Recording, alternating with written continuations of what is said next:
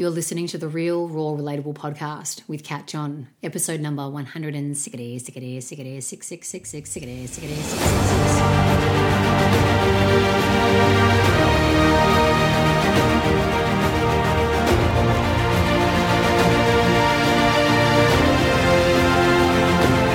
G'day, legends. Welcome to the Real Raw Relatable podcast with me, Kat John. I'm an authenticity coach and keynote speaker who is here to help you powerfully manage the thoughts in your head so you can listen to your heart and focus on what truly matters. Here in the podcast, we'll be doing this through real guidance, raw truths, and relatable stories. Hello, treasures. Before we begin, I'd just like to share that today's episode makes mention of sexual abuse. So, this is just a trigger warning to those of you who may feel sensitive to that topic before we begin with the episode. Before we get cracking, I do have some pretty cool news to share with you, and it is that um, the Real Raw Relatable podcast, I found out earlier, oh no, last week, that it has been ranked um, in the top 1% in the world out of over two and a half million podcasts. Um, that's pretty freaking rad. Uh, I'm doing some work with Tori Archibald. Um, she's got a business attraction program that um, sort of helps you do your own like PR type work and get things schmick online. Um, and she showed me, and I was like, that's pretty cool. So I just want to share that with you um, and say thank you. Thank you for listening.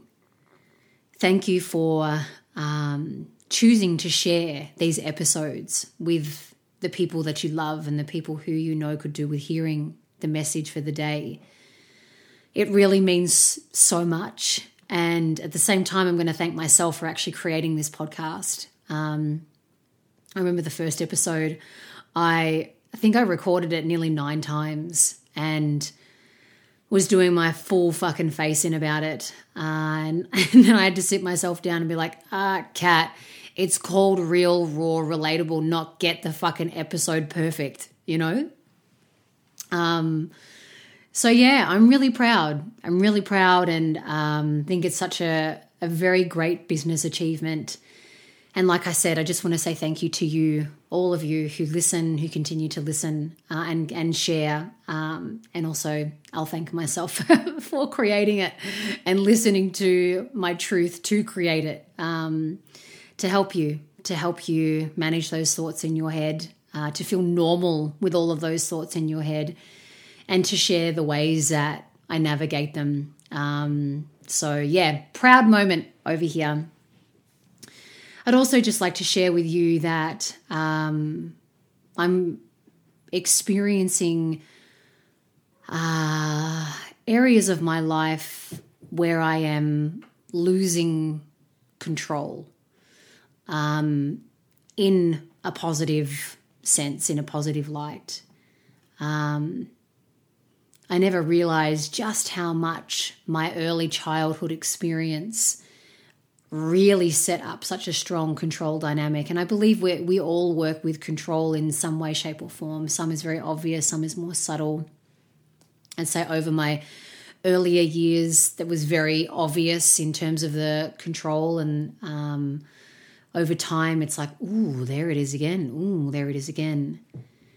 And we seek to control in order to feel safe so we may consciously or unconsciously control conversations because where that conversation may be going may feel unsafe because it's more of a deep chat. Um, it's more of a revealing chat. And so that may feel uncomfortable for your control dynamic. And so, therefore, um, in order to gain control and feel safe, you may either retreat from the conversation or disconnect or totally change the topic. And so that helps you feel um, safe and that helps you to be in control again. But what it actually contributes to is disconnection, very similar to what I spoke about in the Not Just a Highlight reel um, and Brene Brown's uh, Atlas of the Heart um, on binge that I had been watching. Really, really, really great watch if you're able to access binge. I have two very stupid doggies here loving me sickly. Bailey wants all the attention.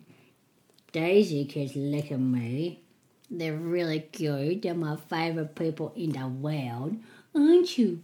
Bailey number one, Daisy number two. You're my king.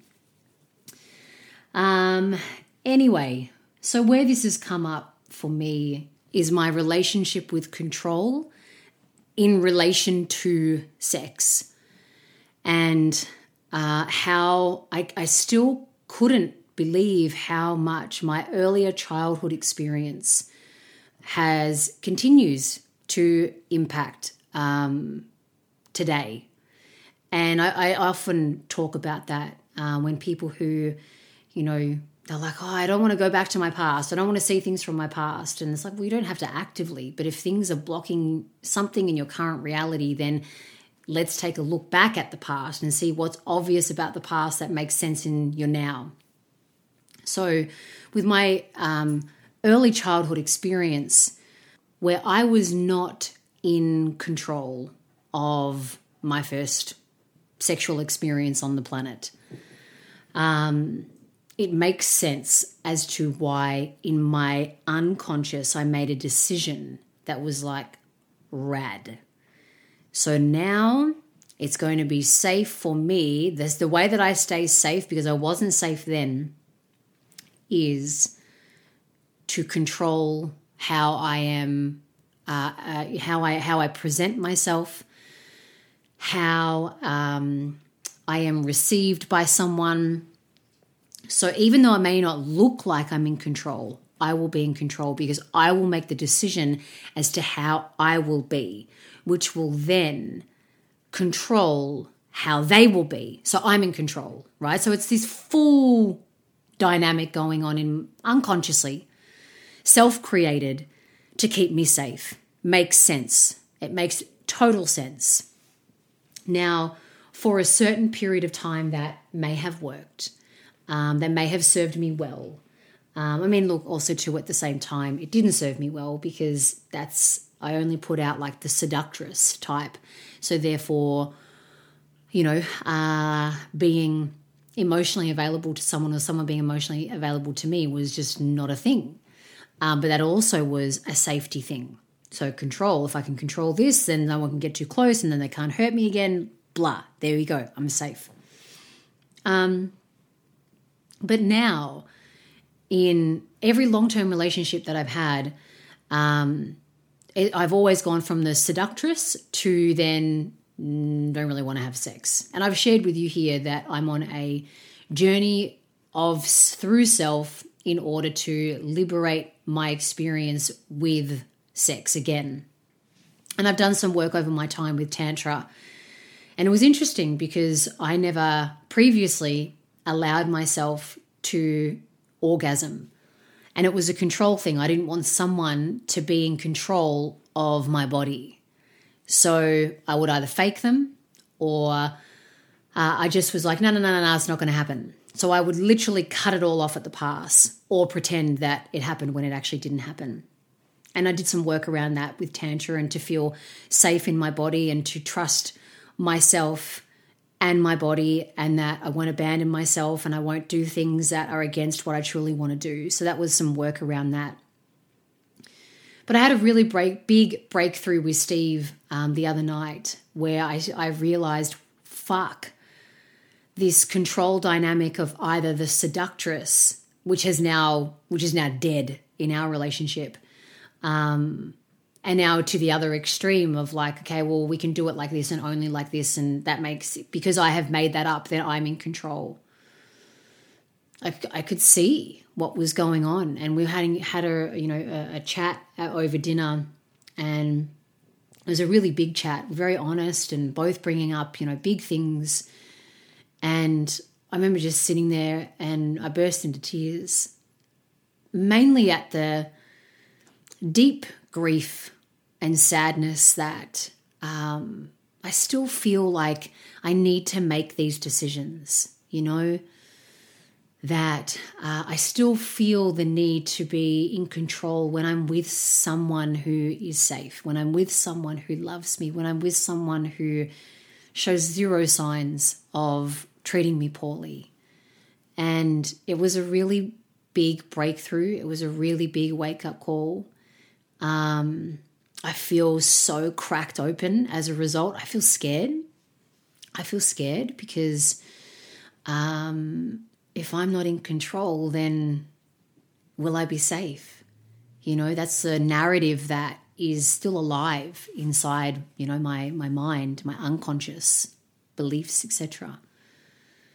And it's now then developing a relationship with myself that it's okay to be present and it's okay to be fully there and it's okay to enjoy sex and um, we are safe and we are safe because you're safe with me. I'm safe with me. I can take care of me and I won't abandon me and I won't um, do things that will hurt me or put me in, you know, uh, not harm's way as in physical harm's way, but emo- more emotionally for me. Um, yeah. So you know, I've I've I have unfucked myself, um, and have seen it from another angle the uh, belief in the story about control and it's undoing. You know, the thread is undoing. It's like when you've got a knitted jumper or a knitted something and there's a thread and you're like, and it's undoing. Um, it feels good and it also feels scary. It feels right and true and ready, um, but also like, fuck, okay. Maybe I get to experience sex and have a relationship with sex where I don't need that same control dynamic anymore, where I feel like I have to put on this or I have to put on that in order to feel okay. Maybe I can just be me. Maybe I can just be me. And that really does heal my inner child, that little girl who was herself, and then something happened. And it's re communicating with her and talking with her. Okay, okay, you can be you again. You can be you again. I'll take care of you. I'll look after you. We can be us again, free to be us, you know, without a, a, a plan or a, you know, a plan of attack or a mask or a, um, something to keep us safe. And like I said, you know, it all, it is with all good reason is with all good reason.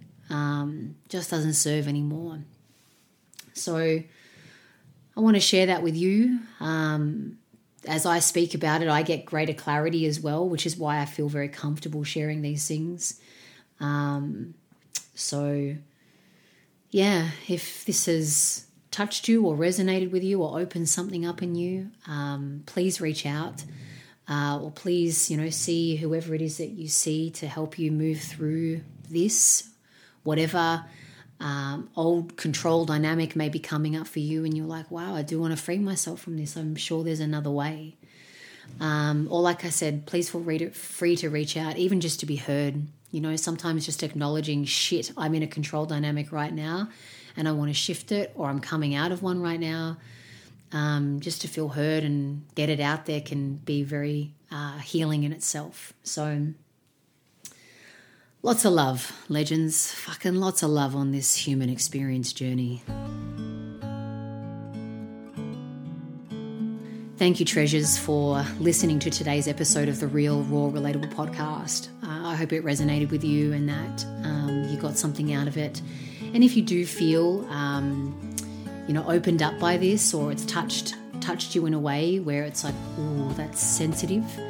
Um, please do reach out or please reach out to someone that you trust and that you love and um, begin to unpack this with. Don't feel like you're alone. You're never alone. Um, so reach out to your safe spaces. Please please please.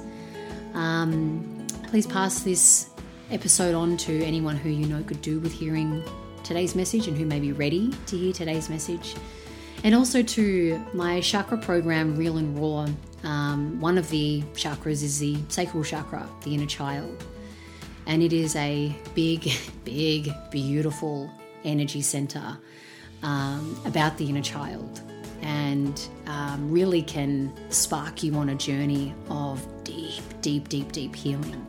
Can be painful, can be overwhelming, but it is incredibly beautiful because you start to have a deeper relationship with yourself and trust yourself. Like I said, that you won't abandon you or um, do things that are against your greatest good.